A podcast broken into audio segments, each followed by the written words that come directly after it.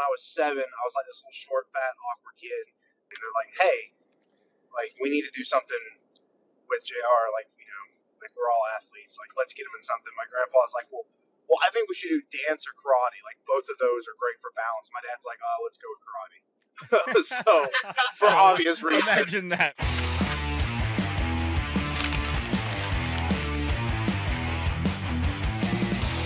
And boom goes the dynamite just like that. Ladies and gentlemen, thank you so much for tuning in for another episode of Open Action with me, John McClain. Uh, this show is presented by Armscor Ammunition, and tonight we have got an awesome guest that is, man, he's kind, he's kind of like all out there. He's doing all sorts of manly things that I would never even do with my pants that I wear. But um, this gentleman is J.R. Crosby. J.R. Crosby is a MMA fighter. He's an LE officer. He's a hunter. He's a competition shooter. He claims to be a nice guy. So we'll find that out for ourselves. What's up, Jr? How you doing, man? What's up, bro? What's up, bro? So yeah, so as you can see, Jr. is on the road right now. He's being uh, chauffeured around. They've they've got some they've got some fun traffic ahead, or they had some fun traffic ahead of them, but uh, they're cruising through. Either way, I, I, I appreciate you very much for for taking some time to to sit down and chat and, and all that kind of good stuff. So. What's what's new, man? What, so tell us a little bit about uh, where you're what you're heading from home, what you're heading home from. Uh, heading back from Miami, and luckily got the light, so that helped out. Uh, and yeah, just heading back home from Miami. Was supposed to be there to meet you at home, but ran into good old traffic coming back, so about a two-hour delay. But still got service. Yep. So Perfect, perfect. And then so. So you were down in Miami. That means uh, were you were you looking to smack Will Smith or? Uh, you know, I would love to. He hasn't responded to any of my DMs, which is weird. Um, his wife probably would, but he didn't. Um, so uh, I probably gotta, I gotta see if I can get with somebody on that. But uh, no, I actually go down to Miami uh, a pretty good amount. I got, I do some training down there, and I, I teach down there, and like all the way up the coast there to like in the Jupiter area. I was out teaching the other day, and then in Hollywood, and I got a really good buddy of mine who's on my team. Um, uh, one of my turned into one of my coaches now. He's kind of retired from fighting, and um, he was a he was a hell of a fighter. Um, but he's pretty busted up now, so he's started on construction company. He moved to Paradise in Miami around the water, and um, but he's still coaching me, so I go down there spend some time with him too and do some training. So. Nice, nice. Yeah. So as we said in the in the intro, you're an MMA fighter uh, along with some other stuff, and uh, I, I kind of want to bring something up about that because yeah, I'm a dude. I kind of think I'm kind of sort of manly, but I also know that there's a lot of that like um, no, I haven't done still to this day. Um, and what I'd like to know, or which maybe you can try and, and, and express out there, is like explain how you get that desire to want to try MMA and want to get into a cage with another person and just kind of see who's the better physical and, and technical opponent like that because that you know that seems to be like a like you got to be a different kind of person to be like yeah hell yeah let's let's let's lock horns and see who comes out on top so so how did you how did you develop this this desire to be like you know what no i want to i want to get into the ring and i want to see what i can do you you definitely got to have a little something wrong with you. Hundred percent. Like you have to. There's you can you have to. I don't, I don't care. Like you just have to because in today's day and age, people are like, why? And I'm like, I can't always fully answer it, other than I just really want to. But the way I started was when I was seven. I was like this little short, fat, awkward kid. My dad rodeoed professionally. My grandpa played for the Yankees, so like a super athletic family. And they're like, hey, like we need to do something with Jr. Like you know, like we're all athletes. Like let's get him in something. My grandpa's like, well, well, I think we should do dance or karate. Like both of those are great for balance. My dad's like, oh, let's go with karate. so Oh, for obvious reasons. imagine that right for obvious reasons, imagine that. You know, the you know, so so I started karate at seven. Started doing tournaments. Stay with karate. Get into wrestling in high school and jiu-jitsu. And shortly after, um, uh, kind of I win some stuff in the amateur ranks, like in jiu-jitsu and kickboxing, and start doing pretty well. But I'm only doing it in between football and baseball seasons. I play football and baseball my entire life. I had college scholarships, so I was already set. Like I had a couple of letter of intents I signed junior year, and they're like, "Okay, you can do this," but it was always for like to stay in shape. And um, the last one in my senior year, I went to, I won some gold uh, medals at some different competitions and some big ones in Orlando. So I got invited to this pro day up in Orlando at the Jungle, which is uh, pretty well known MMA gym. Some like really legendary guys came out of there especially back in the day, they were still great coaches. And they had this like amateur day where essentially back then in Florida, you could just like there was no the sanctions were not near like they are today. Like I just refilled out my pro license today, resubmitted blood work, eye work, all that kind of stuff, and, and that's and I do that all the time, even already having a pro license. Get a physical done, make sure there's no kind of injuries, no issues, and the state has to approve it. Back then, it was pretty much like, yeah, you want to fight? oh, okay, cool, sign this waiver, and then just get in the cage and fight. And that's pretty much like it was. We had this like little entry day, and it went well. I did pretty well. Had a bunch of amateur fights. Got the shit beat out of me completely. Had to like change my shirt, hide my blood on my nose. My shirt was covered in blood. Get it all hid before my mom and dad pick me up because I was only 17 going on 18. So I didn't, I couldn't even, I didn't even have my own car to drive that far. Oh. So my folks literally had to drive me there and drop me off because I'm like, you guys can't go in. Like, you got to drop me off and let me walk in. Like, you can't, can't walk me in. It's like my parents in this deal. Like, there's no way. So I had an uncle who was Orlando PD. So like, all right, we're gonna go hang out with your uncle. So they dropped me off. Came back like four hours later. And I'm like, like a freaking mushroom or vegetable. And uh, but it went well. Um, I got into it for a while. Did some fights. Um, end up going into law enforcement kind of starting as a detective young. Decided I was to continue my education. Um, so went to grad school and stuff like that. Took some time off, and then got back into it uh, in 2020 when I started training with with Jacare Souza and some of the UFC guys over in Orlando, just helping them get ready for a fight. And they were like, "Man, you, you don't want to fight again?" And I'm like, "Yeah, you know, I think I would." And uh, I fought a couple months later, and then went kind of into it full time from there. Like after that first fight went really well, and I just reignited it, so I jumped back in it and went full time into it. So. Right on. Now, um, so you you've shot some competition. I've shot a match or yes. two, and uh, and I got to yeah, and I got to assume that uh, the mental game, like you know, just like any other sport, mental is a huge part of it, right? I mean, physical is important. You got to be, you got to be, especially in your sport that you're doing. Like the physical side is almost like I, I, would dare to say there's more to the physical side in your sport than there is in most other sports, right? But um, yeah, but the mental side has got to be just uh, absolutely rock hard. Like I, I know, like people, I've, I've talked to people before about some MMA stuff. You know, they watch UFC or whatnot, and they talk about, well, I don't like that guy. He seems like such an asshole. Like he seems so cocky. He seems so stuck up. And I'm like, you know, if you were to walk into the ring with the mindset of, yeah, this guy's probably going to beat my face in, like you lost. You're you're losing. You are already yeah, yeah. right. Oh, yeah. So, um, with that being said, now you're you're getting in the ring, you're getting ready to, to lock horns with another person and stuff. I gotta assume like it's kind of the same thing that happens with the shooting world, where like you've got so many thoughts and things and emotions that are that are going through your head, and yet at the same time you're having to take a breath and just be like, all right, let's take this one step at a time, one swing, you know. So explain kind of a little bit about like what what is that kind of feeling for you when you're when you're in the ring? Like what is it that you're seeing? What is it that you're hearing? Like because like I I watch fights and I see the, and hear the coaches like you know like yelling out encouragement or yelling out, hey, you know, t- take the side guard, take the or whatever. And I got to assume, like, man, in the ring, when I got like a, a hundred or two hundred pound dude sitting on top of me trying to sh- to find some way to strangle me, I don't know if I'd be processing that information. Like, you know, my, my brain would be like, oh my god, you just just do whatever you can, just don't let this guy kill you, you know, kind of thing. So.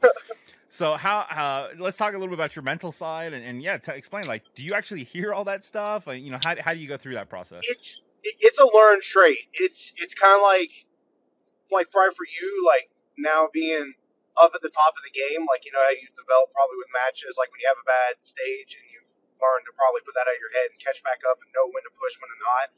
When in the middle of a stage to like increase your cadence, when to, when to back down, when to take good shots on a swinger, like you know, you just it's learned. It's it takes time, it takes experience. my first few fights, like I'm a striker. I've always been a striker. I'll always be a striker at heart. Even though like I'm a BJJ black belt and stuff now, and I'm, that is what I geared to do. Some fights it depends on who I'm fighting. So like obviously, like you know my next fight coming up May, like I'm fighting a dude that's six foot four. He's two and a half inches taller me. Got a lot more reach, and you know he comes from a professional boxing background. Like it would be stupid of me to just go out and box that guy when that's his strength and I have the other abilities to do other things. So like as you progress and you learn new skill set, new skill sets, you start applying them in different situations. So there's a lot of pre-planning. There's a lot of thinking. You do hear your coaches as you get more experience, like jump side control or push. I mean, it could be simple, something as simple as push his head down because you can't see. Like it looks completely different, obviously. Like when you're in the cage and when they're on the outside. Um, and the preparation before, it's different for everybody. I used to like get super hyped, um, especially like at weigh-ins and stuff like that. You're like scared, like you're like wanting to scare the guy. Now I've just kind of learned like to like settle down and just think and just let my emotions like don't force anything. Like if I don't feel like being hyped, that's good. I'll slow down. I'll breathe. Like if I'm in the fight and I feel like I smell blood and I want to tune it up, like I think I got this guy hurt, now it's time to step it up now it's time we step it up. So um, you just learn as you go. You do hear, you do definitely hear things. It's hard, depends on how big the venue is. Like I've been in venues where you can't hear your coaches at all. Like there's no way. Like I've been on like a couple years ago, I was at a big uh, avenue up, or a, a venue up by Atlanta, and I am like right here. Like my coach is cage side, and he is screaming at me in Portuguese too to make sure that it's not like getting jumbled up with English, and I couldn't understand. I couldn't hear him like at all. So that was just the venue. So then you got to adjust and just sometimes you'll look like you'll see guys in fights actually look up and they'll be like, you know, swim for the underhook or you know, you know, go go, you know, go to the back, go to the back, go to the back, you know, because they can see things you can't. Um, the preparation before is it's not like it's just different for everyone. It's no different than shooting. Like some guys are like super calm and relaxed, and the bell rings, and then it's on. And that's kind of probably how I am, more or less. Some guys just get themselves in like kill mode, like straight battle. Like they they they they like to talk shit. They like to put down their opponent, and that's just how they mentally hype themselves up.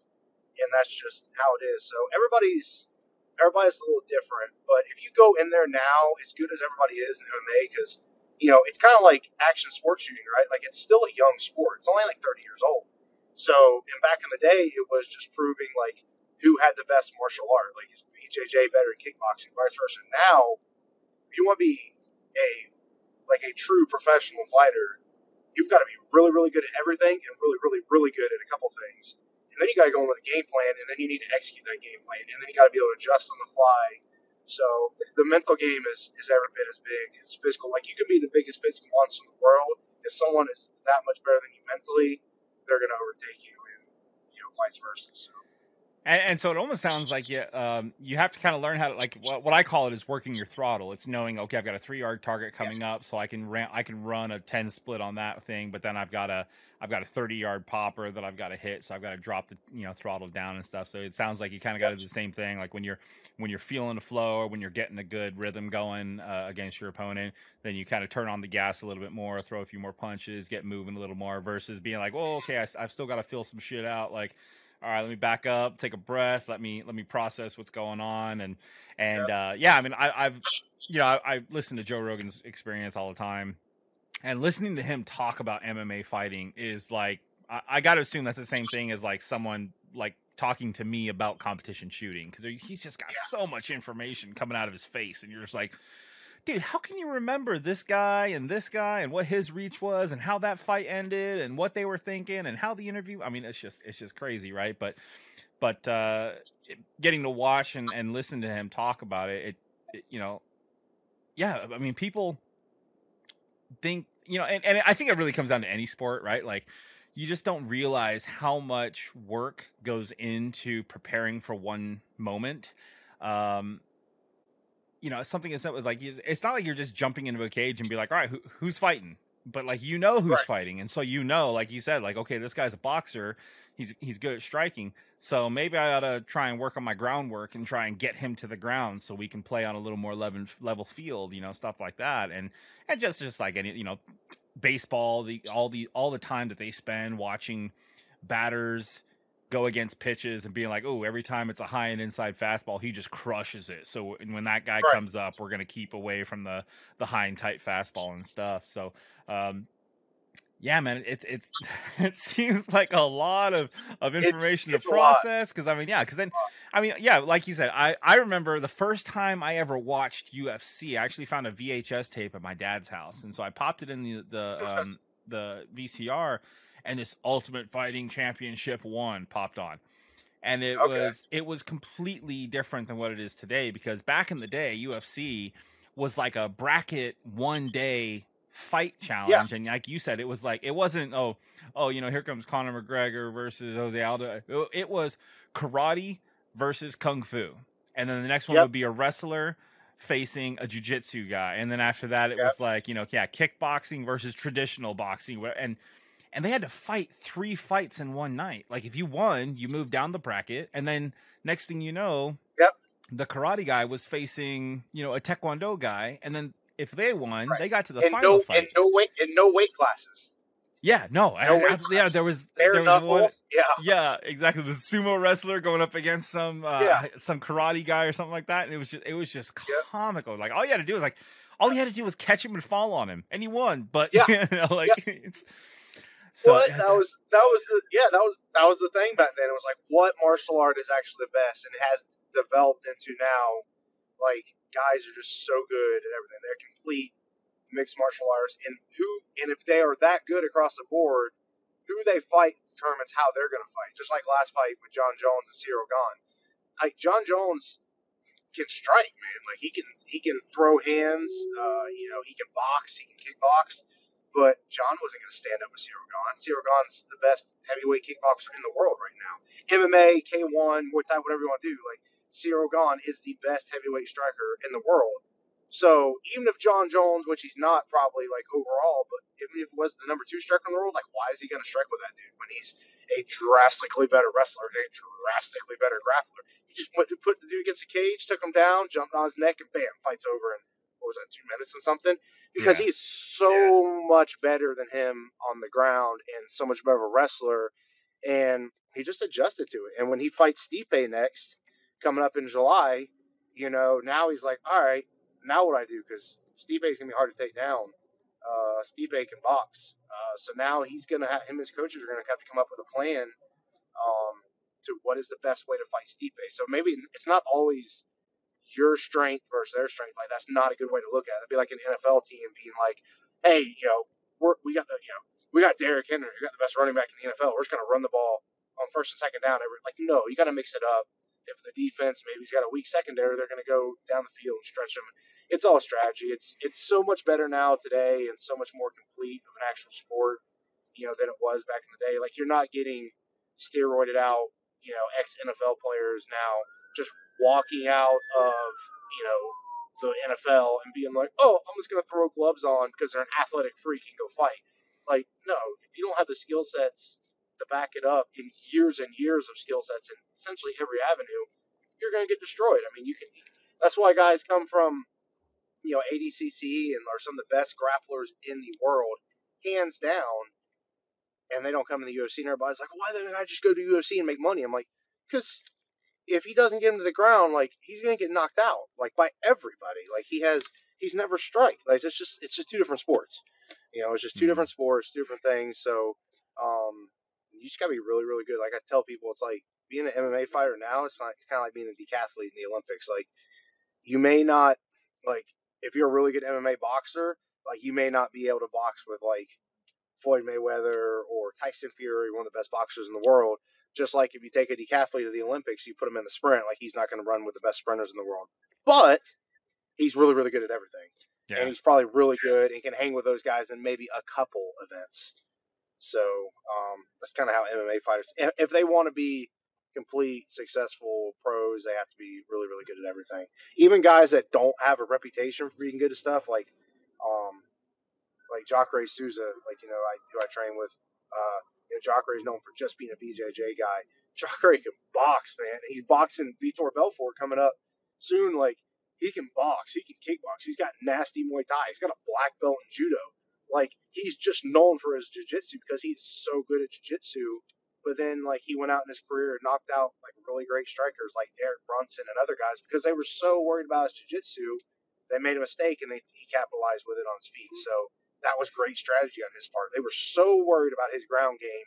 He did a feint and a slip and they dropped their hands and bam, he catches them and and he just knocked out a guy who's a tremendously better striker than he is on paper. But when it's MMA, it's you it's just a different story. So. Yeah, yeah, absolutely. Now, um, you do MMA, but you're also uh, tell us a little bit about your LE background. Like, what, where is it that you, were you a, a, a police officer, a sheriff's officer? Like, what, what were you doing, and and how long did you do that for? Uh, so I started as a deputy in the jail when I was 20. wasn't quite old enough to go on the road. Um, I was in school. I wanted to be pro in MMA, so my dad was a cop. My uncles were cops. Everybody in my family was cops and ranchers, and I grew up on a ranch my whole life. I know how hard that work is. So I'm like, well, like, um, I probably should go to school. Um, so I was in school, and I'm like, oh, I'm like, that'd be cool. Like, you know, like, I didn't really plan on ever wanting to be a regular cop. Um, I just, I had other ideas and stuff I want to do, either military but I thought it'd be cool. I'm like, ah, like being on a tactical unit would be cool. Some of that stuff would be cool. Um, I just didn't really want to go to like mother, you know, husband and wives arguing all the time, that kind of stuff that you see. You know, that's that just wasn't really my thing. I'm like, I don't think I have the temperament for that. So, um, but I started in the jail at 20. It was a great experience. I hated the job, but it was a great experience because um, you only had to talk to people. You're in there with guys who are, you know, going to prison for the rest of their life and have nothing to lose, and you know, you're solving conflicts and all that kind of stuff. So it was a great experience. Um, corrections is really, really good experience. Um, it just wasn't for me. I didn't like being inside for a 12 hour shift and all that kind of good stuff. So got out, went patrol, did that for a couple years. Um, worked in like a super little high crime area of Sarasota, um, which is in Florida, which is kind of a well kept secret, but it's a pretty bad little um, you know ghetto area. Uh, and uh, so I got a lot of experience patrol very, very quickly. I went to that area on purpose um, and got a lot of experience very, very quickly. Um, got to go be a regular detective for a bit, um, suit and tie type of deal, because um, I'd finished my master's and I had a little bit of a finance background in my master's and other things. So I jumped in doing some of that kind of stuff and was like, yeah, this is cool, but I want to get back on the streets. And uh, so I went to attack unit um, and eventually into a narcotics unit, um, which was completely an undercover unit where we were just doing special investigations. So it could be, you know, mostly it was narcotics, but we also did gun buys. We did special investigations, and um, we got to attach to task force and stuff, and go out of the county, and go all the way to Atlanta, and go all over the place, Miami, and, and work, you know, help other federal agencies and stuff like that, work on cases. So um, that was really awesome and then I got a chance to get into um, some like contracting type stuff with protection details, and the opportunity just came up, and I had about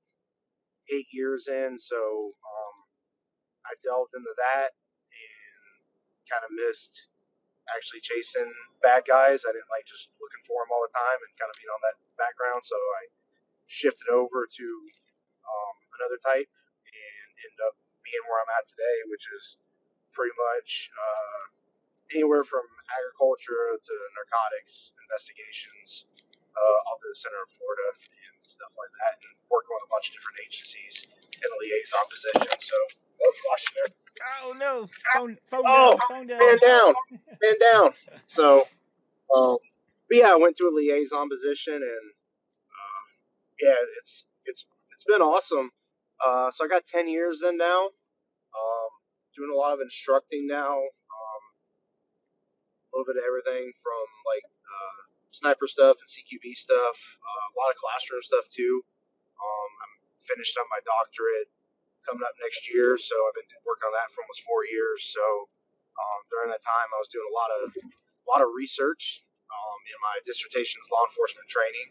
Um, so I've got to dive into a ton of different types of law enforcement training, different agencies, seen a lot of successes, a lot of failures, and then actually got to go sit in with multiple agencies in different states, um, both from work and just through schooling, to kind of see how things are done and what agencies are doing stuff really, really well and what agencies are really falling short and where and why. So, um, so that's where I'm at now. I finish that up next year. Um, I'll never, I don't plan on leaving, even if it's in um, a role like I'm in now, like a part time role that's not really fully into law enforcement, just kind of still my foot in that door because um, I still super enjoy it. Um, I love working with you know the guys and girls that I work with, and especially doing you know good cases and stuff like that. So um, I don't see myself leaving it fully for a long, long time. Um, I would have thought I would have. Like if you'd asked me when I was like full time running a gun, and I've been like, oh, I had another opportunity, like I just come back. And then it's funny, like guys like Stipe Miocic, who you know is still working as a fireman, everybody's like, this is crazy. Like the guy's made tons of money in the UFC. He's the, the best UFC fighter in heavyweight history. He still goes and works as a fireman. I never got that before, and I'm like, okay, now I kind of now I kind of get it. So. Well, and let's be like honest. I mean, I mean, firefighters, like you know, do they even really work? Like you know, I mean, I, I mean, eh, you know, they, they once, I mean, you know, they, they really get upset when they have to turn their Call of Duty off and come out and help you out at night. They, they still, they still complain nothing's changed. So I give my cousin crap all the time too. He's a, he's fireman, you know, down by me, and I'm like, he's, you know, he complains about his shift. I'm like, oh man, would they wake you up twice in your, in your, in your 12 hour nap? Like, poor thing. So Yeah, I, I Uh, did EMS. In, I did EMS in Vegas for eight years uh, on private ambulance company. So yeah, it was always like those two o'clock in the morning. You'd see them and like, like you know, it's just such a bullshit call, and they're they all just have that face of what the. F-, you know, and and they just are just waiting for you to show up so they can go here, and they would just hand over their notes and then walk back to the truck to leave, and it's just like, oh, poor babies. poor guy. You know, I've been stuck in my ambulance. I've been stuck in my ambulance for ten hours straight. You know, eating McDonald's and Wendy's when I can. Oh, you poor guys! If you- you're did lucky. someone not get their full protein. Yeah, exactly. Right. So. oh, we man, work yeah, 24 was- hours. was- I'm like, but- do you? Do you? Exactly right. I mean, some. I'll, I'll admit there there were some stations in Vegas, like you know, when you first came out of rookie school and you're going into Station One down there in Las Vegas Boulevard and Bonanza, like Fremont Street. Yep, you're Oh, pretty yeah. much running calls all day and all night. Like I, I'll give those guys credit, but man, the guys that were way up in like Sun City, hanging out with the old folk and stuff, they're just like, oh god, Cindy, Cindy fell out of her bed again. Let's go pick her up. You know, it's like, God, dude, poor, just poor. So, so I feel so bad for Poor you, now, guys. but. uh Poor Grant. I'm saying this because I'm saying this because I'm jealous. All right, I wanted the job. Yeah. I tried for the job. Oh, it was I applied completely for the it. wrong. It was completely a wrong career choice. For I've, like I see those guys like, and I'm like, why didn't I do that job?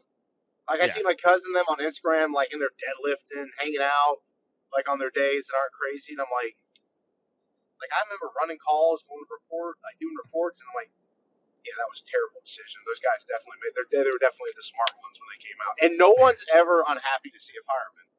So no one's almost ever happy. You know, very few people are happy to see the you know the police when they pull up. But every time a fireman shows up, I was like, yay! Yeah, no, yep, absolutely. It was funny. Yeah, no one, no one necessarily calls nine one one because they're having a good day. Um, No. you know, and they don't. They definitely don't want to ask you about how your day is going. Like they could give two shits less. Oh, they're no. just like, you know, hey, No, you know, you know this. came from a, a couple of drownings and shootings. That's not their problem. They're this- cats in the tree. These these intestines were on my inside and now they're on my outside. What should I do? It's like, well, I guess we should Yeah. put them back inside. like, Yeah, yeah. You got any super glue? yeah, yeah, exactly, right. So, all right, so so you do law enforcement now. How did you get into competition shooting, and how much crap do you either give or get from all your law enforcement buddies about being a competition shooter? So both, but luckily I have enough experience the stuff and all now where I can back it up. So, so I started out shooting in competition, like, and I did some internal stuff in law enforcement, and I was winning, right? And I'm like, oh, like, and I was practicing on my own, and I shot around, like, I'd been fortunate enough to go around my dad's, grow up around my dad's partners who were SWAT guys and old school guys and that kind of stuff, and some of my buddies, and I'm like, man, like, I got it going on. Like, I'm really good at this and I go to competitions and I meet I meet our good buddy Les Pepperoni, of all people, you know, Les, the good old pepperoni, and yeah. he's coming to my jiu-jitsu, and he's like, "Yeah, come shoot some competition with me, dude." And you know, Les, he's like the nicest guy in the world. I yeah. software, you know, software guy, IT. I go there with him, um, and then he's there. You know, Matt Olenchek. You know, angry Matt's walking around mad about you know who knows God knows what, um, something stupid. And then you know Kyle's there. We all know Kyle, so Kyle's there. Good old Kyle, as I call him. And uh, you know, Kyle's a poker player and a boat captain. And I'm like, all right, cool. And like, like a little mini match, you know, in Sarasota. And I'm like, and I'm like, what the hell was that? Like, did they hit anything? And you go, it's like alpha, alpha, alpha, alpha, alpha, alpha, alpha Charlie. Oh shit! Like, ah, three Charlies on that. And I'm like, bro, I suck at shooting. Like, I didn't know this existed. So, I always tell people, you know, you, you, don't surround yourself with the best. You don't know what's out there. It's the same thing with jiu-jitsu. It's the same thing with MMA. Same thing, anything to do with life. So the best trigger pullers in the world, as far as shooting in action sports, are USPSA and IDPA guys and three gun guys and guys who shoot competition and shoot for gun companies for a living. That are the that's the best shooters in the world as far as pulling a trigger. So, but if you don't know that, you know, you would just one assumes it's you know oh, it's law enforcement, it's, it's military, it's this and that, and it's it's not generally speaking. Now there are some there are unicorns and are guys who shoot really really well, but generally speaking, law enforcement, military operators have to be really good at a lot of stuff, and shooting, especially for law enforcement, most units it's not a focus. Like I can tell you, like I was in narcotics on ERT and everything at the same time in a big agency who was very well funded, and I trained twice a month, and that was with ERT and narcotics. We got extra training, so that was two specialty units, and that's two days a month. And patrol guys and regular guys would go to training four days a year. Yep. Four days a year, two every six months. One day is shooting, and the shooting day is not like you know, some there's some great instructors, and there's some that went through the 40 hour course and then went through a 40 hour instructor course, and they got 80 hours of not efficient training, and now they're teaching their bad habits to guys who don't know any better. So that's how I got into competition shooting. Like I was lucky enough to be humble and be like, these guys are way better than me, way better than me. I need to come here and start shooting with these guys and learn how to apply this to my job. And you know, everybody, you know, when I'm shooting now, I, I always make sure to emphasize that, like when I'm teaching in classes or where the case may be. Like, yeah, tactics wise, it may came from other classes. It may came from classes with guys like Dave Benton, you know, Boone from Benghazi, Dave Boone Benton, um, who's the man. He's my favorite instructor I've ever had. So I've been like super fortunate to shoot some like amazing tactical instructors well. And those guys also go out and shoot competition. I mean, some of these guys are like, you know, Boone's a former GRS CIA contractor, multiple years in the Marine Corps, um, in special operations, you know, units attached, and he's going and teaching, you know, special activity center guys in the CIA how to shoot. And he even talks about going to USPSA competitions and having, you know, 19 year old girls beat him in a competition because they're just like, shoot, shoot, like, and, you know, just they're that that's their world. You know, we're doing a lot of different things, so the best shooters in the world are there. Just like the best fighters in the world are going to be in MMA, the best grapplers are going to be in ADCC and IBJJF. So, you know, there's just if you get out and get exposed to it, you know, you learn how much the world opens up. So, fortunately, I went with them and I was humble and started hanging around them. And then Monday Night Mini Match turned into, you know, local matches and level twos and states and then started throwing my hat in the ring at nationals. And then my goal was to start at the bottom, just completely start, start at D, work my way to C class, um, try to get close to winning that class at nationals, and then progress up and just take baby steps at a time all the way till eventually we reach GM. So I started at D, worked up to C, won nationals in C like production, so then moved up to B, and then, then started creeping up to A, and now my goal is to do really well in those you know, divisions and keep learning from the guys and start creeping, uh, you know, progress up, you know, as I continue shooting on to him and, and GM, and then did the same thing at IDPA. Started out lower, now I've worked my way to Masters. Now I've won some state titles. And now the goal is to go out and try to get know some national titles at the at the next higher level, at the master level and stuff. So. So what? So what's your classification now for USPSA? Uh, A for most stuff like limited. I like shooting limited. Um, the most uh, I shoot um, some PCC and stuff and all well. I think um, Okay. not classified and everything. Yeah, I know. Tell me about it. I, Only I have like got I've got two JPs in my in my safe right I was now. about to say. I think I saw you at nationals running around some really sexy pants. I will give you just shooting the shit out of a PCC. Um, but that, but we'll, we'll we'll look at those later. But I do like running the PCC because I run a rifle mainly at work. Mhm. And if I'm running a handgun and in a specialty unit, it's probably a really bad day. Um, or it's a special type of operation, and I'm still they got a carbine close. So, um, so I like running PCC. It keeps me sharp, you know, moving and stuff with a, with a long gun, even though it is a nine mil carbine, still moving with it, transitions, and you know, some of it's applicable to CQB. So, um, uh, so I'm that there, and I'm classified in production and a couple other things. I had to go back and look and see. And then in IDPA, I'm a, a master in IDPA, so in, in uh, CCP, ESP, and Bug. So I shoot a lot of IDPA too, um, just because there's some good local matches around me. Ryan Hand is the match director over in Lakeland in our area, and he always puts on a badass. Like even if it's a level one match, you're like shooting out of a car, you're shooting swingers, you feel like you're at like a level three IDPA match. So you know how that is. Match director makes the match, man. So we got a great match director. He makes the Yeah. matches fun, so he tends to draw you there. So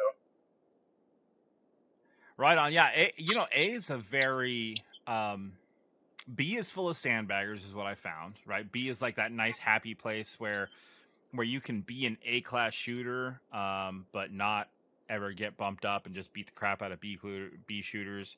But A is a, is a different beast because A is when you're at, at as a at least from my personal experience um I plateaued the worst at A class. Like there was just I was I had learned some stuff, I'd pick some stuff up, I'd take some training, um, and I just continued to try and work. But it was like the jump from A to Master to Grandmaster was, you know, from from D class to A class. It was funny because you could put in an hour's worth of work to gain five percent of skill, Yeah. right?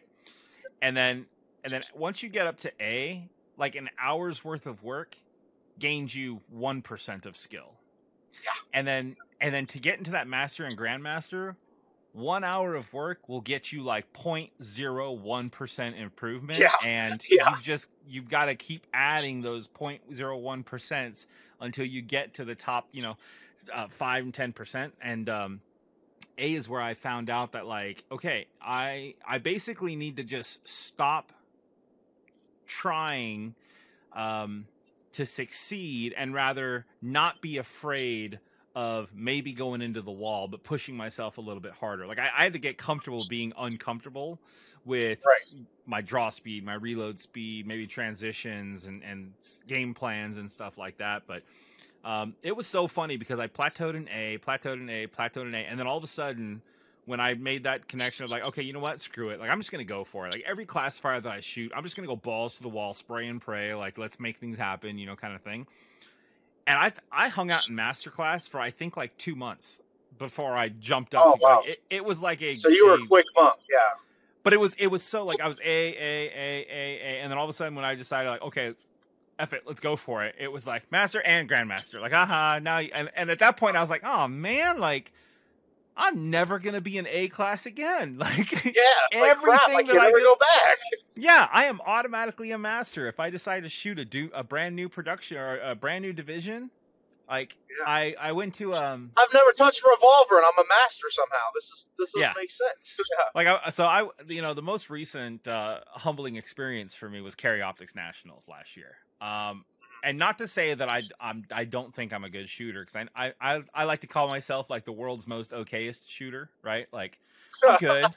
I've I've got a top three finish at USPSA Single Stack Nationals, so I know that I can I can do well, but. Uh, I'm not like an elite GM. Like I, I consider elite GMs people like Rob Leatham, JJ Racaza, Nils Jonasson, Eric Grauffel. You know, these are guys that they show up and and they're just you know you're like okay They, they, they hang out at 85% of their own speed and decide like what they need to do. yeah Almost, yeah exactly like- right like they they know how to like put you in your place when it's time to put you in your place Right. and they they can almost like laugh while they're doing it yeah, um so they're so good. Yeah. So yeah good. so so to get to that level of gm you know for me was like okay well this you know here here's where i am and and whatnot but uh it, it was just so funny how how quickly that transpired for me as far as just being like well and and, and I, i'm grandmaster. I'll never be anything less than an m before.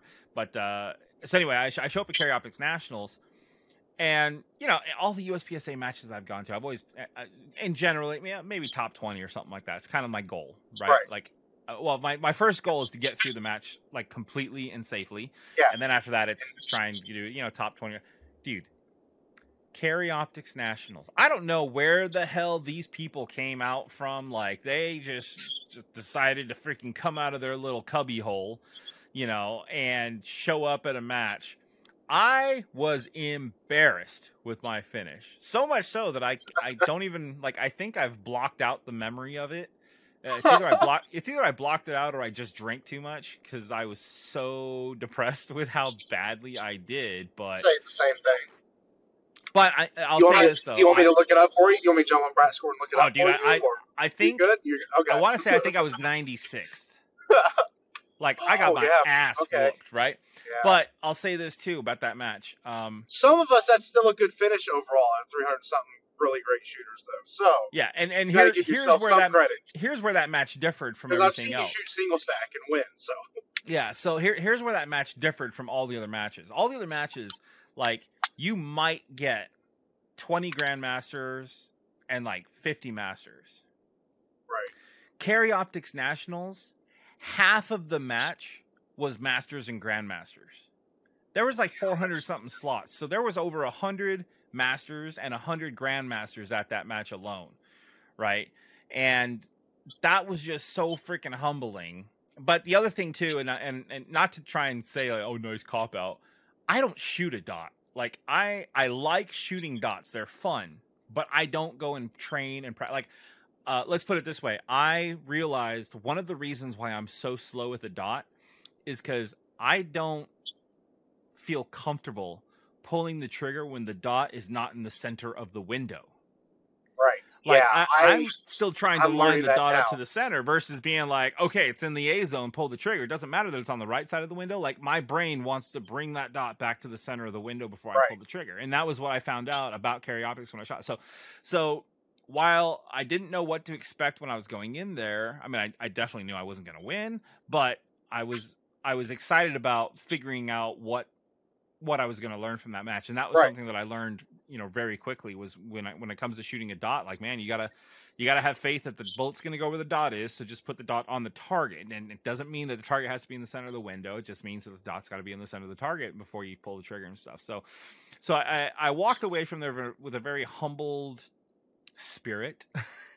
along with a whole bunch of other spirit in my liver Yeah. but um yeah it, was just it was a good like it was almost kind of refreshing to to get my ass kicked so badly not to say that i haven't gotten my ass kicked my whole career because when you're best friend with Nils Jonasson and you like shoot matches with him all the time and you like make it a point Yeah, to be like, I yeah. wonder, I wonder how I do against Nils now. Like, I'm, I'm when used you're to hoping to finish in 10%.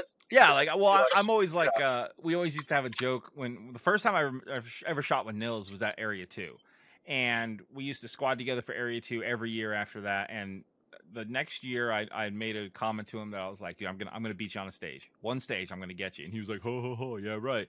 Well, I beat him on one stage, right? So then the next year, I told him I was like, all right, two stages, that's the goal. And sure enough, I was able to beat him on two stages. And by the by the next year, he was like, dude, I'm not letting you beat me three stages, and I beat him on three stages, right? And Perfect. and the thing I the joke I always told Nils is like, dude, in like nine or ten more years, I'm winning this match. if I, I just got to keep that trend going where I just beat Keep that you. progression Yeah, going. I just got to beat you on a stage a year, you know. But uh, so, uh, but no, it was it was such a good, uh, refreshing experience to to just like I said, it, it kind of uh, reignited the fire in me to be like, all right, we I got some work to do. Like there's, Right. I've been kind of coasting a little bit. I've I've I've done well, but again, I've kind of plateaued. Like I'm just not I'm not putting in the hours and, and the work behind the gun and and and pulling the trigger. That humbling is that humbling is key. I mean, it's it happened to me when I first went. That's what got me into competition shooting. Luckily, I wasn't like, you know, that's the problem with a lot of cops. And you know, as far as not going to jujitsu or not going into shooting, um, they don't want to go to jujitsu or shooting and have some dude who's maybe 60 pounds overweight that works at Bank of America just whip their ass like handily Yep. and you know, or a software engineer come out that's like just as not like you know, guy that doesn't really like he works out and just be like just smoke it, you know, and just smoke it. So you know, you gotta you gotta get yourself humbled. I mean, that's why I go down like talking about going down to Miami, going down there with my buddy. You know, his name is G, and he's he's a former professional Muay Thai guy who was you know 19 fights, fought in Thailand. Like this guy is the man when it comes to striking.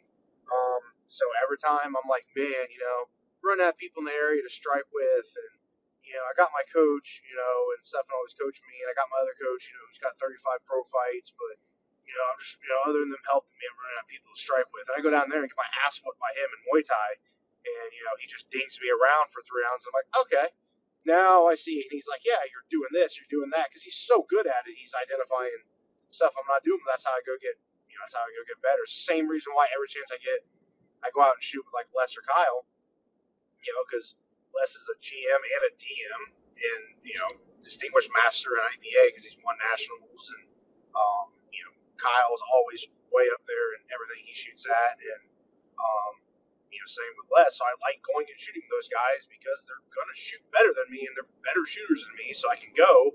And same thing, like you just said, like when I go to a match with Les, I start being like, all right, got four chances tonight, try and beat you on one like and then and without you messing up with me just straight in and then that's my goal is to you know progress from there and just slowly do the same thing in MMA you know same thing in shooting like it's all all the same concept so that humbling those it's it's important it's important I think and and I think you hit the nail on the head because I, I've had so many interactions with law enforcement officers um, that show up at a match. They would get squatted with me because so back in Vegas when I was there, I was um, I always helped with with a lot of the matches. And whenever we had a new shooter come in, the guy that put the match on, Pete Rensing, uh, would squad him with a an, an experienced shooter so that we could keep our eyes on them, make sure they understood all the rules. If they had any questions, they could ask and stuff. And I mean, I can't tell you how many law enforcement officers showed up to shoot their first local match, get paired with me. I'd shoot my first stage, and then when they'd come up and they'd be like, "So, what do you do for a living? Are you are you ex-military?" Or it's be like, "No, I'm an EMT." Like, wait, you're an EMT? Like, what'd you do before that?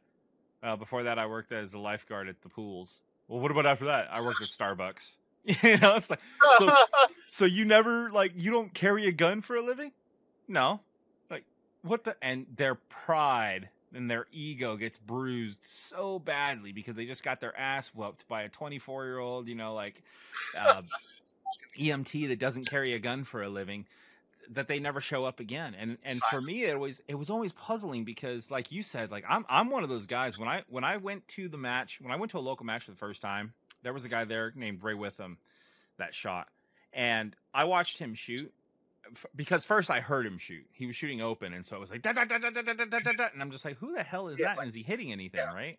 yeah Uh, so I went and like seeked out who it was, and basically, my only goal every week was to try to get on that guy's squad, hmm and it wasn't to watch him. Like even though that helped, like I wasn't just like, oh, he pulls the trigger really fast. It's a lot of fun to watch. It was more like, dude, that's the guy that's whooping everybody's ass. That's the guy I need to be hanging around, talking to. what can I learn from him Exactly. Like I want to ask questions. I want to figure out what what is going on in his brain and can he transfer that information over to me. So I've always been that kind of person that like yeah, when I find someone that's better at something that I want to get better at, I, I'm on their hip. I'm the annoying little dog that just won't leave Yep. them alone. Like, hey, hey, hey, hey, what were you doing here? How'd you do that? I mean, ask Nils. Why you yeah but uh now Grant Nils uh, I didn't hang out with Nils just because of his shooting. He, he was a good guy, but um Yeah. you know there there is and and now we're but the it helps. He's one of the best pistol shooters ever shoot. So yeah, that, Yeah, that's I'm- also very. and- and I think though there's also certain people that and when we talk about that like elite GM status, you know, I think there's some people that they can just do things that, you know, the the rest of us mortals just can't and and can't figure out Right. how. Um Nils can explain to me what he sees, what he thinks, how he executes stage plans or execution of the trigger pull and all that. But I, it feels like sometimes just the way he processes information is so much faster and his confidence is so much greater that I'm just not there. And no matter how hard I try, like, you know, I, I just have a hard time getting to that next level. Um, Taran Butler, another dude, like the guy just like pulls a gun out of a Oh, yeah. holster and just starts We blasting just talking about those away, right? Yeah, so I, I mean, what kind of person just decides to like, hey, I'm gonna I'm gonna go shoot a plate rack at uh, 12 yards from the Yep. hip in under in under two seconds? Like, hey, watch Yeah, this! yeah. Ding ding ding ding ding! Oh, oh, yeah, Oh, that was awesome. Like, I tried. Uh, let me tell you, I tried shooting a full size IPSC steel target at seven yards from the hip. Took me six shots to even get real. Like, I I ended up like hitting. you and I nuts, both right? because I saw that I saw that on Impossible Shots, and I'm like, I gotta go try that. Yeah, you know and and that's just something that like you know it doesn't like i'm sure i can practice it don't get me wrong i know i can practice it but i highly doubt i'll ever get to the point where i'm clearing a plate rack in under two seconds from the hip you know stuff like that so i just kind of learned to you know take my losses take my ass whippings and and run with my tail tucked between my legs but you know that, that's the thing that kind of happens but all right so so you get into competition shooting you're starting to shoot a little bit more and and then what is it like being with your your law enforcement buddies like because i gotta assume it's it's one thing when a law enforcement guy shows up and gets his ass kicked and then never returns because everyone else wasn't a cop and stuff but like i, I gotta feel that maybe when you are approaching your buddies on the force and being like you got to come with me to this match. You got to come meet some of these guys and see what they can do they they probably have a little bit more of a of a understanding like all right yeah i'll go get my ass kicked with you like you know kind of thing. But do you feel like maybe that's a, a, a plus side to or, or one of the benefits to being a guy that shoots competitively and is able to try and bring some of these police officers? Because i mean like like you said like you know it's all about training and, and, and when you can get good trainers and stuff but also being around just great shooters can help you improve because you can watch their movement. I mean it's not always about pulling like everyone thinks that shooting being a faster or a good shooter is about how quickly can you physically pull the trigger but the fact is it's man pulling the trigger we only pull the trigger as fast as we can pull the trigger to confirm that we we're going Right. to get a good hit right what we're doing faster is the draw we're doing the reloads we're doing the movement we're doing the transitions you know all, all that stuff is faster and when you're You're just you're- doing the basics way more efficient. yeah, when you're when you're a tenth, when you're talking about a when you're talking about a tenth of a second, that doesn't seem like a lot. And I used to make fun of people that talked about, oh, I lost two tenths here, and that, that reload cost me three tenths and stuff like that. Until it was brought to my attention, like, okay, well, you're you think a tenth of a second doesn't matter, but But shoot a hundred shots a tenth of a second slower than someone. How many seconds are you down? It's like yeah, ten seconds. well, I'm, yeah. I'm 10 seconds. They're like, yeah, exactly. So are you ready? Stand by, beep, stand there for 10 seconds and then start shooting. That's, that's what a tenth of a second over a, a match can be. Right. You know, um, so there's, there's a lot that can be said about being in, in that kind of environment and understanding, you know, a tenth of a second, enough tenths of a second will equal seconds and enough seconds equal minutes and all that kind of stuff. Um, and from a law enforcement side, like I said, like I, I've I know back in Vegas too. Yeah, the um, highway patrol. I had friends that were on highway patrol. They were allocated thirty, is it thirty two or thirty six rounds a year from the from their agency. So if they wanted to go out and train, they they can go out and train all they wanted, but they had to buy their own bullets. The only bullets that they were given by their department were was specifically to qualify. Yeah. You know, and Yep. like you're just like, okay, so now granted, the the flip side to that argument is always like, well, it's not like the movies. Cops aren't pulling their guns out every shift and shooting people and and all that kind of stuff. And and that's obviously, you know, way blown out. But but I almost feels like you know, I I practiced CPR a lot when I was getting certified. I didn't Mhm. do CPR every shift, but god damn it, when I had to do CPR, I better make sure that I was doing it correctly. That's what your job is. That's what you're you're paid to do. I mean, you think those guys that just smoked that uh active The- shooter up in Nashville, Nashville, yeah. yeah, shoot thirty something. No, those dudes. That guy pulled out a like a like a I couldn't tell who it, uh, like it looked. It was a it was a nicer AR with like a Vortex Razor on it, and was running in and ta- that guy does not shoot thirty something rounds a year. Right. Okay, that's why that response was freaking fantastic and as good as those guys could have possibly done. They came in, they went right to shooting, which I can tell you, when you hear shots fired and you're running towards it, that is not normal. That is something you were like, whoa, it is cognitively like shit. And then, you know, because law enforcement is not like it's not like some of these guys that you know are special operations go for a six month tour. Like you know, I've had instructors that have been like, yeah, I did a six month tour. You know, had 180 contacts in six months. Like that's one a day. Like insanity. You know, so it gets passed over in law enforcement a lot because some guys go their whole career never firing a shot. Some guys fire a bunch. You know, depends on where they work, what units they are, all that kind of good stuff. So, um, but yeah, and, and it, I feel like everybody it, everybody needs to be freaking good at it because that's lives at stake when you're gonna freaking do it. When you pull your gun out, like it's it, it could be as simple as you know just prepping the just prepping the trigger and getting out of it, getting in it, like and, and also it's the confidence because guys now like I go talk to that's the biggest thing I'm going to address in like my dissertation and you know I'm definitely going to piss a lot of um like upper management and stuff and law enforcement off and some old school guys, but there's a lot of people that just straight up applaud it too, like um, because it's stuff that is just egregiously been going on for years that someone needs to talk about and we need to address. Um, because damn, like that's that's that's your profession. Like you are a professional. Like you need to be adequate at everything, and we're not. You know, so why not go out and get your own training. And a lot of guys, you know, it sucks. It's money, it's time, it's and, and a lot of guys aren't gun guys. You know, they're they're mm-hmm. they're law enforcement, there's military, like they're not gun guys. You know, they just simply aren't.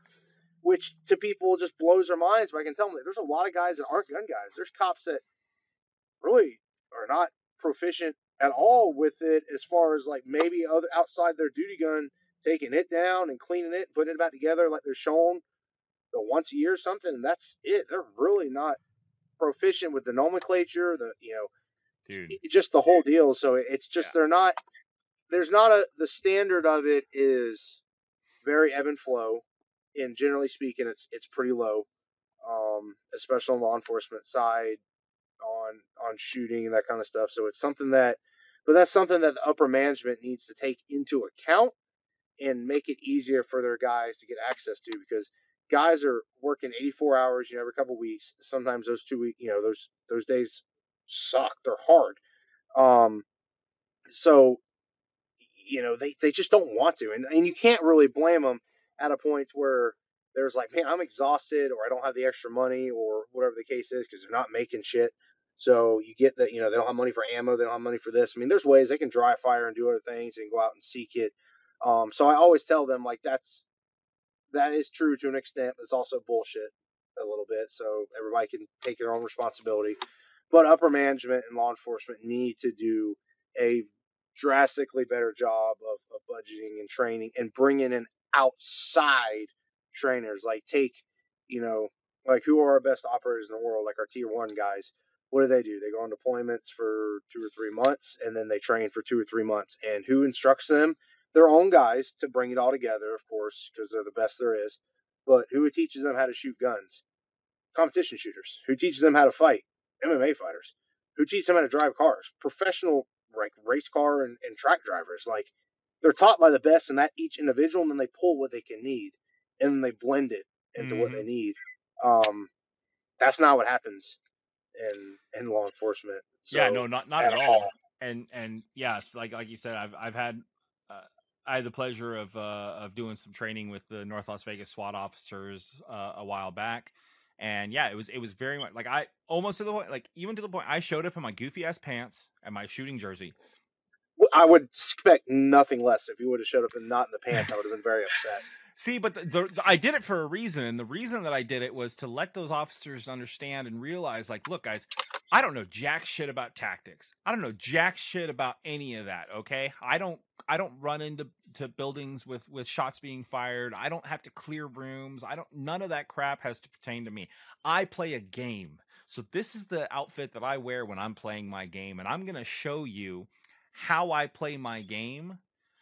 What I want you guys to do is keep your mind open enough to just learn about the game and then after we're done, what you do is you can go, okay, I liked what he said about this. I liked what he said about that. I liked what he said about that. The rest of it is garbage. We are not going to use it. So we're just going to push that off to the side because it's not pertinent to my job. Not to say that it's garbage, like they'll never use it because they might use it down the road if they decide to play the game. But yeah, it was like, okay, well, you know, he made some points about us being kind of slow on getting the gun out of the holster. So that's something we need to start incorporating is let's get a little bit more faster with our draw times. Let's get faster with our reload times. Let's get faster with our our split times. Let's let's not just automatically go to a double tap. Hey, I have no clue where that second shot went, but let's actually be accountable every time we pull the trigger that we know here's what my sights look yeah. like and you know, cuz that's that's the biggest thing that I think people uh, especially the general public don't understand is like you know you, you're talking about it's when a cop has to pull his gun out and potentially save a life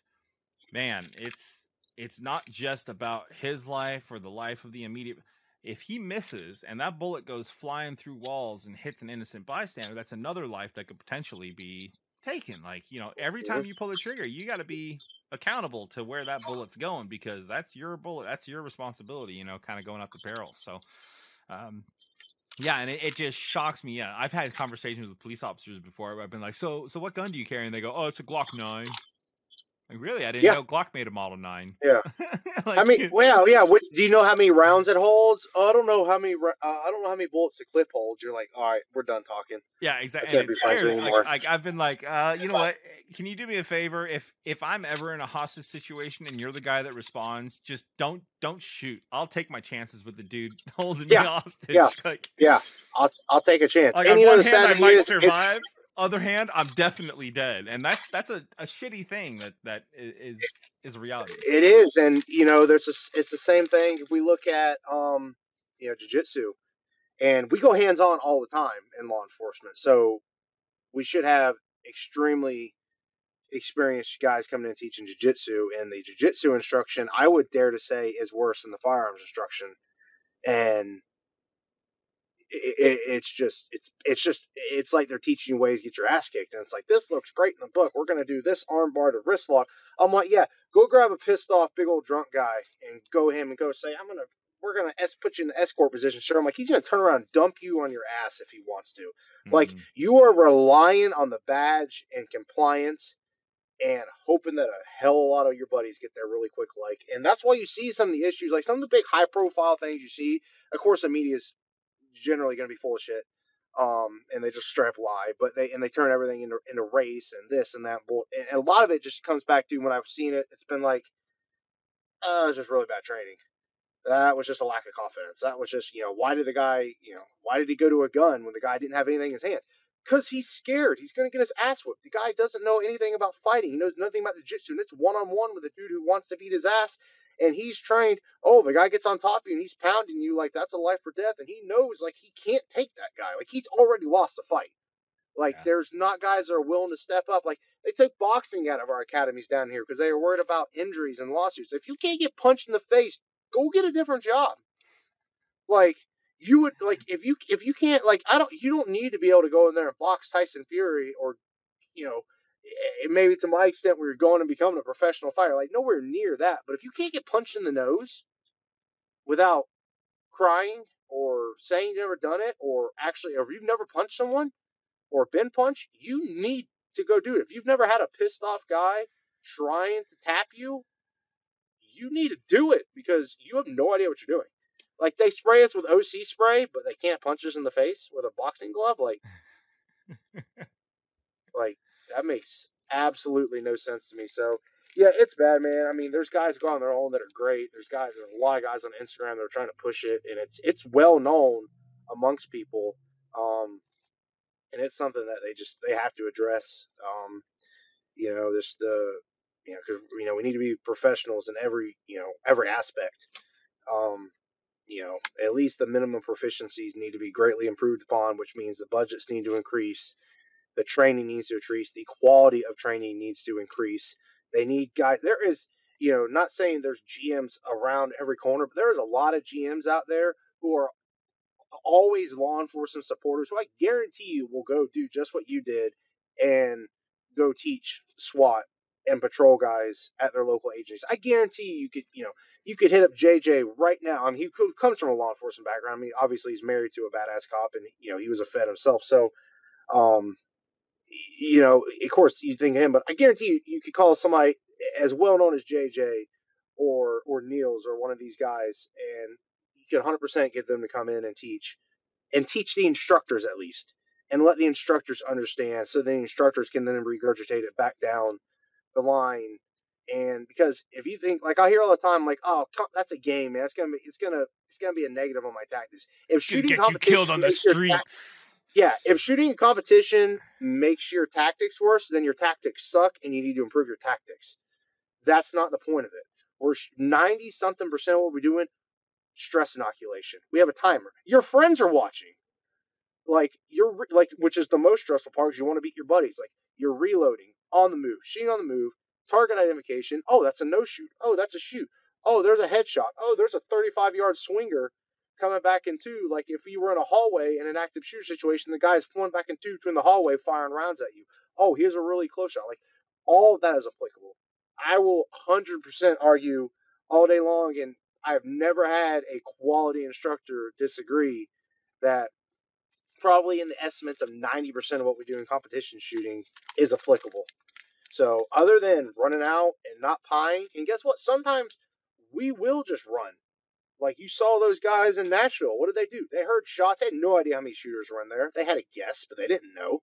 They heard shots. They sprinted. If one of them got hit, then the other guys with them would have turned and returned fire, and they would have dealt with the problem right then. But they went right to it. They weren't clearing. They started coming in clearing. They heard shots. Boom, they went. They left, and then they went back and cleared. So you know, which is great because that's exactly what you need to do in those situations. And we've seen all the issues and the terrible responses that we've had, and now agencies are starting to train that and improve on, which is great. Um, but it, it, it, takes it's just they just got to do so much more, so much more for these guys and girls that are like going out there. Like I just, I know like like the search warrant I was just on the other day, and I was talking to some of the guys, and I'm just sitting there thinking like, man, like you know I've got ten years in now as a cop, a lot of competition shooting, obviously the MMA and a lot of fighting and I'm still uncomfortable, like, because you can get unlucky. Somebody can get the drop on you. Like the battlefield, a battlefield is never equal. Like somebody can, you know, get the drop. You can make a mistake. I'm always nervous. And I'm like, how scared would I be if I'm one of these brand new guys who came out, who went through the academy and has almost no shooting training, no DT training, and I have to go in and, and go to calls, like in all these unknowns, like I would be like, what do I like? I would just be completely like just yeah overloaded. Have no idea what to do. Overloaded. Like I'm not prepared for this. And a lot of them may not admit it, but they they think they're not prepared. And when they are not prepared and they are not confident, you're going to see issues like people without guns getting shot and some of the stuff that's been blown up in the media as other things and really just comes down to bad training or lack of training and again, too, it's one of those things where some of these guys coming out and girls, it's not even their fault. They don't know. They think their instructor is like, he's an instructor. He's got to be great. They don't know any better that he actually not worth a damn at shooting or he's not actually worth a damn at the DT that they're teaching them. They don't know because there's this culture of like keeping everything internal. That's so dumb to me. Have, like branch out. Like and, not... and the other thing that I, I can't stand yeah. too, and you talked about it a little bit earlier, is like oh well I, am a certified nra instructor. I don't give a damn what your piece of paper says. Let me watch you yeah. shoot and then i'll tell you whether or not you know that's like being a certified cross crossfit instructor. Like i know some guys who are badasses in the gym and then you see other guys are like i'm a certified this that and crossfit and i'm like you're fat. How?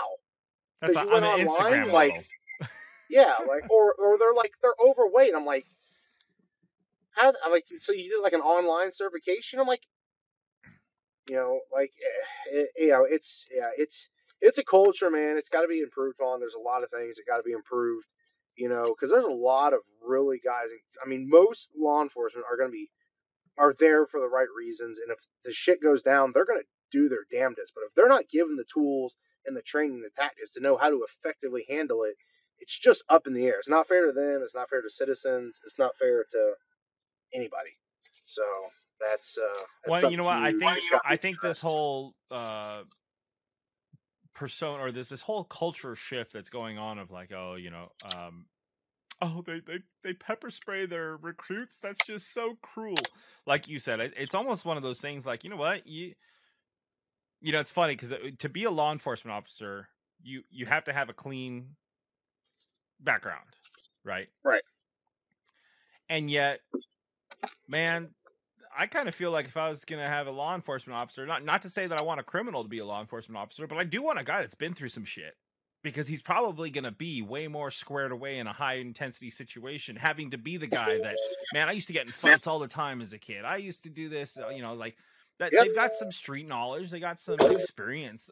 And then they get the job, you know, versus being Yep. like, oh, well, I, I went to church every Sunday and uh, youth group on every Wednesday, and I was a straight A. Man, that's not the badass that I need coming to No. kick down my door. You know, I don't need him. Yeah, I don't. I don't like all this stuff now. Like, I like, and I'm like, I'm getting my doctor, so I'm obviously huge on education, and I would like to see more education in law enforcement and a higher pay and higher level professionalisms.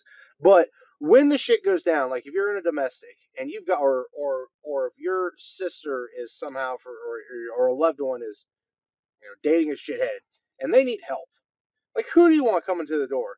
Somebody who looked great on paper because they have high test scores and a philosophy degree or some shit like that, or do or or you know that that walks in and is all you know perfectly clean cut and blah blah blah, and they walk into HR law enforcement like, oh, here's a job, yeah, you're gonna be great, you're gonna talk fantastic, and that is important. But when the shit gets real, and then they see a guy come in that's like, you know, works out, he's tatted up, he's got time in you know the military, but he had a couple scruffs and blah blah blah. They're like, oh, HR is like, oh no, oh, no, he's he's aggressive. But when Mhm. shit goes down, that's the guy they want. Yeah, That's the guy exactly. everybody wants. When stuff, when that shit was going on in Nashville, they did not want somebody who No was one called there. a grief They wanted- counselor. no, they didn't want a grief counselor. They wanted a bad dude who knew how to shoot and knew how to fight and was willing to put his line ahead of everybody else's and bust through that door with a rifle and shoot that piece of shit in the face and put them down before they hurt any more innocent kids or teachers. And that's exactly what they got. Thankfully.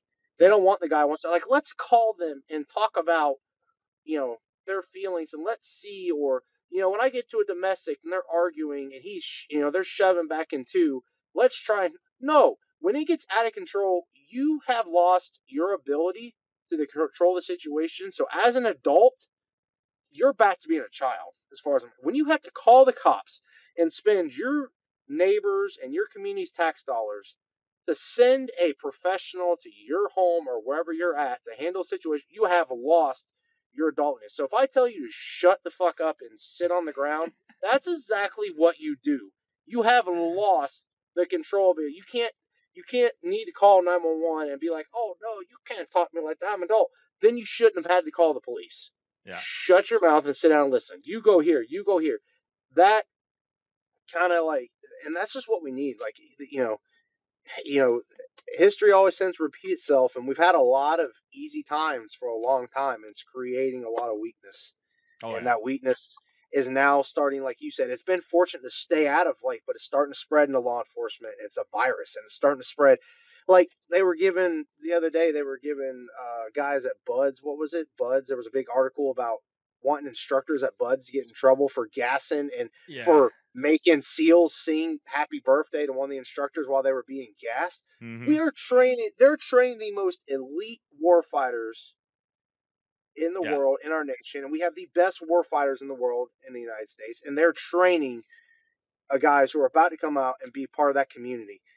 And you're worried about them being too mean, like that was wrong. Like, like shut the hell, like, get out of that. Get stay in your lane. Like everybody Yeah. wants to poke in a lane. Like get out of your lane. Just like oh, boxing academy. What if you get a small guy and you know, or you know, guy's kind of out of shape and you know he can't hang? Then he can't hang.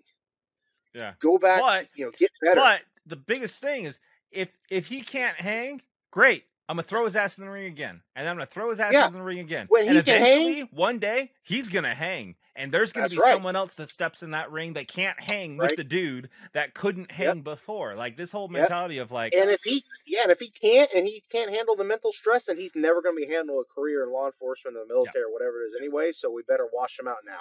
Exactly right. Like like I said, like you you want someone that's going to be like uh, that's been Right. like, no, I've been through some shit and here I am. I'm Yep. still a good person. I make the Yep. right choices for the most part. And Yep. that's the other thing that I think a lot of people have to remember. Just because they wear a badge doesn't make them a goddamn superhero that never makes a mistake. It makes them a human that has a job that they're going to make mistakes. They're going to have bad days. They're going to make bad decisions. You know, like that shit happens. But um, to think like, well, it takes longer to officer- though to be. It takes longer to become a plumber, a licensed plumber in the state of Florida than it does become a law enforcement officer. Hmm, That's a problem. Right. It, there's Yeah. a lot of trades like like my nephew is going to welding school right now and he wants to do welding and a bunch of stuff and i was sitting there and like scti and i'm like his initial school was six months and i'm like that's how long it took me to become a cop Mhm. that's a problem that's a problem when you're you know with the amount of responsibility like we have the right to take away a person's rights the greatest thing we have god-given rights in the united states we have right you know freedom we can take that away at any moment you know we could potentially shoot someone and take a life at any moment. And we're going and getting ready in how long? And then we're getting how much training? Because if you figure out you take like a say an agency of florida goes six months of training comes out he's only required to do however many minimum hours it is a year like i had to go look and see like 12 or something like call it two days. So a guy could train a guy could be a cop for 30 years and spend what 60-ish days training over 30 years yeah. like, what? So that What? means in 30 years, he combined with his six months initially, he had like what, nine months of training? Like, and and you know the other thing me? that I can't stand and that I hate, I think you know the hippies and lawyers are kind of what started the downfall of everything. I believe, uh, to an extent, and the reason is this: like the hippies were the weak ones. Now, granted, I, I'm not saying that you know, but like uh, by weak ones, I mean they're the ones that will constantly be trying to make peace when war is Mhm. what needs to happen, right? Like Yeah. you can you can only tell someone to back away or back off so much before eventually it's just time to throw some Yeah. shit down. Let's okay, Yeah. fine. Let's let's handle it. Like I've I've tried, I've exhausted all of my Yep. uh passive aggressive or, or whatever thing. Now it's time to get aggressive and I'm gonna we're gonna end this shit, right? And then lawyers, because then after you have backed up as much as you can back up into a corner and now you attack, then the lawyer comes out and goes, Uh oh, I'll see you in court, right? yeah, And I I loved being an EMT when it came to helping people that really needed help. Absolutely loved it. But I thought there was something wrong with the system when when you run a cardiac arrest call that takes an overall length of 20 minutes from the moment you get the call to the moment you drop them off in the ER. 20 minutes to to do everything.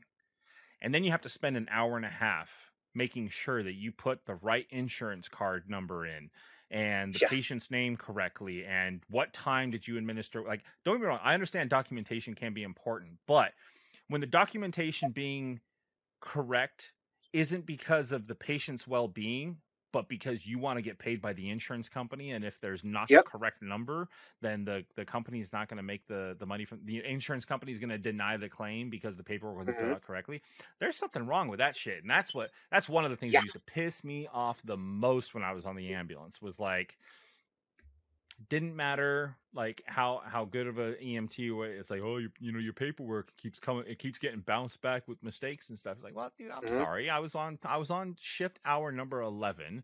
I just got Yep. done working this guy over for 15 minutes doing compressions in the back of a moving ambulance. Like, I, I apologize that I forgot to dot an I and cross a T so that Yep. you can't get paid for this. You know, it's like, but if Yep. you're gonna write me up for that shit, then fine. But like, uh, you know, so the same thing with law enforcement. It's like you know, you, you got a split second to make this decision, and then after you've made the decision, you're gonna live with the consequences and rewards of that decision. But then you got to go document it, and then if you didn't Yep. document it correctly, then that guy potentially gets off because of a technicality, and that, and it's just kind of like, oh Yep. my god, like what the fuck? I have I've had higher ups tell me like we used to shoot when I started at um my second agency there, so it would have been uh, when I started in patrol. We were shooting Sig two two sixes DAK, double action onlys. Yeah. Atrocious trigger, double reset, whole deal. When you come back, there's like a double feel. It's, it's just, I don't understand. so I bring in some of my competition guns, like like pretty much. I carry all types of different stuff. I'm a 2011 guy now, limited guy. But normally you'll see me with this right here. You'll see me with my Wilson EDC X9 because I've never been able to choke, make it them choke and puke. And I got a small one I carried in dope, and I got a full size, you know, they carry uh, now. And I bring that gun in, and I'm like, just feel the trigger, you know, boss. Just feel this. They feel, oh no, like this is too light. Like if, if when our first shooting, attorneys are gonna pick this up and pull this and be like, why do you need a trigger, a, a gun with the trigger so light? Because it helps us shoot more effectively to put more effective rounds on target. They're already worried about getting sued, and they're purposely giving law enforcement, just like the New York trigger and the Glock, purposely giving law enforcement disadvantage to give them heavier triggers and more challenging platforms because they're worried about covering their ass. Yeah, which So, which doesn't make sense. It's, a no. completely and utterly stupid argument because you've you've made it more difficult to put rounds on target, which means that, like we said, every bullet you send, you're accountable for. Well, how is it that you fired 28 rounds and only four of them found your target? Well, because you make me pull a 12 pound fucking trigger, Right. you know, In one a high inch stress every single situation, time. where Yeah. I'm trying to like, like, yeah, it's it's yeah. There's like a, it, it becomes like like uh, I gotta assume it's almost like when you're in the dreams. You know, it's like you, Yep. you're in the dream. The bad guys are pulling up, and you go to open up your gun box, and your gun is for some reason in parts. So you got to try and Mhm. assemble it really quick, and then you can't find the magazine, and the bullets are somewhere else. And then finally, when you get it, you're like trying to pull the trigger, and the dude's just walking at you in normal speed, and you're like, "Why can't I?" every every cop has that nightmare. I've had that nightmare. Trust me. Where like, why won't my gun go off? Especially if you ever go into a shooting or ever, and they're like, you're like, why won't my gun go off later? Like, why am I dreaming with that? My gun get my gun did go off. Like, I don't, don't like, I don't know. So, um, yeah, it's it's there's there's a ton to be fixed. My resolution is get politics out of law enforcement because higher ups are politically appointed. So police chiefs, all that kind of stuff are politically appointed. So even though they're not political positions, they are because they're politically appointed.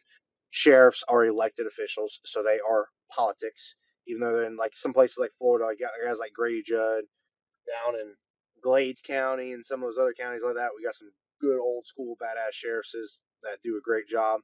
But they're elected positions, so you get some of the other places. I mean, look at the stuff that goes on in Chicago with like that crap. It's like insanity, Yeah. insanity. So No, well, and you know, so it's to to get politics out of law enforcement. It's also to get money out of politics, which is never going to happen because they all make way too much on them bribes. So that's, that's- right.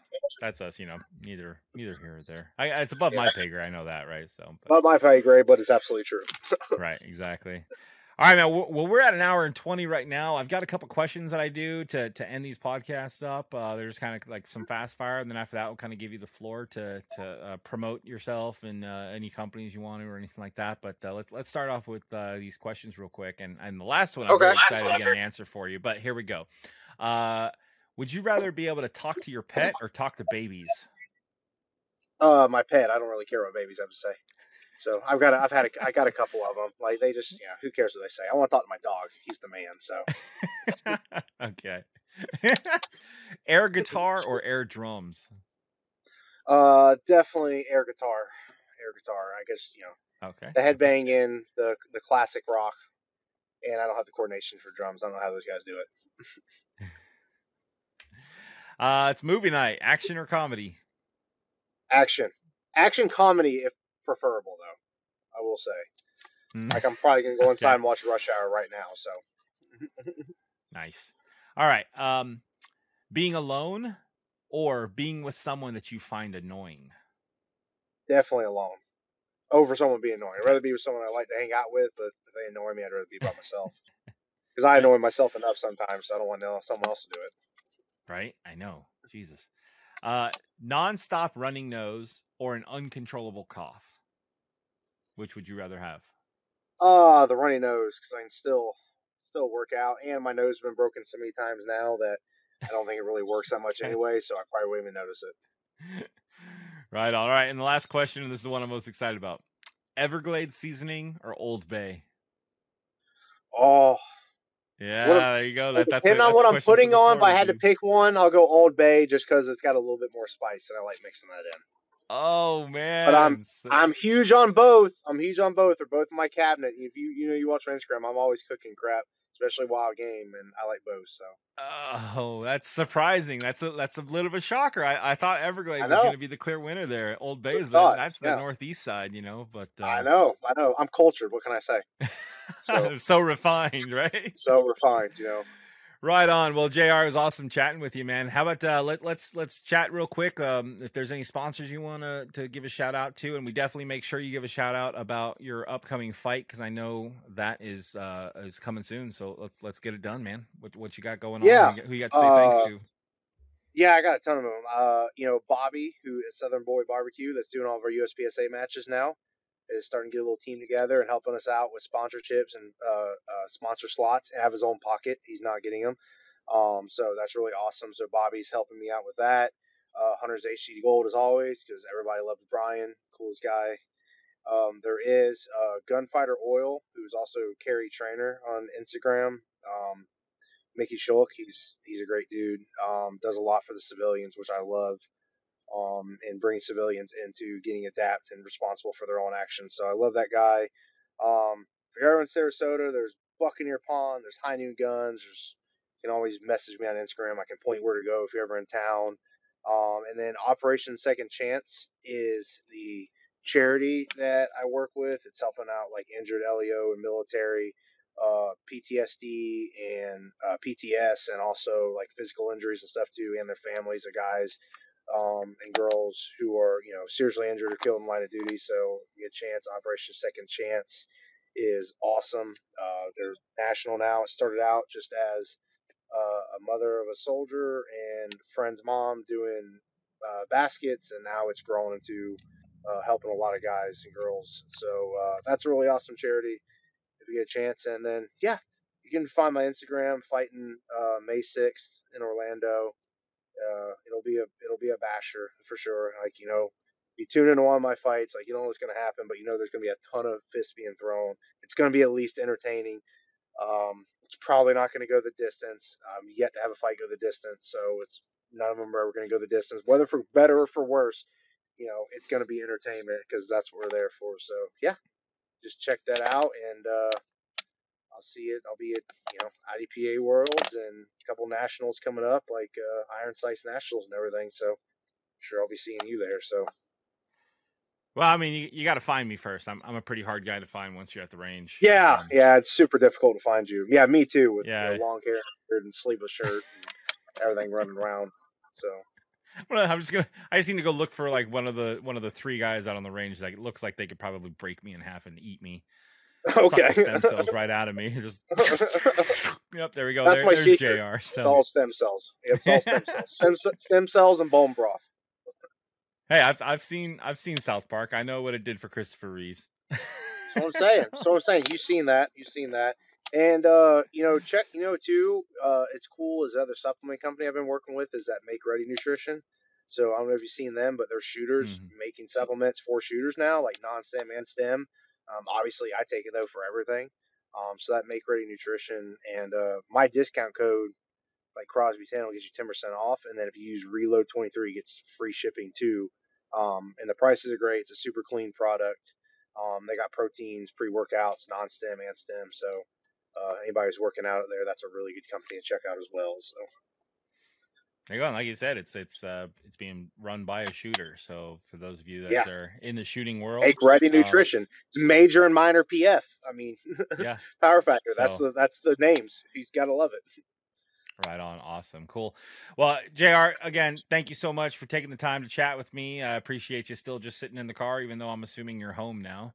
Uh, Just got here. We're good. Yeah, fine. right on, man. But uh, yeah, so I'm excited. Definitely, definitely keep an eye out for you. Uh, good luck with the fight, man. Work your ass off and go in there and and smash some faces. And bro, um, you know, best of luck to you. And then yeah, if if uh, if we're having a match together, we'll be sure to to try and get together. Uh, whether or not we go get lunch or dinner or something like that, we'll we'll make it happen. So again, thank you so much for your time, and uh, everyone else, thank you guys so much for for tuning in, watching. Um, make sure you stay Stay tuned for the next episode of Open Action with me, John McClain, presented by Armscor.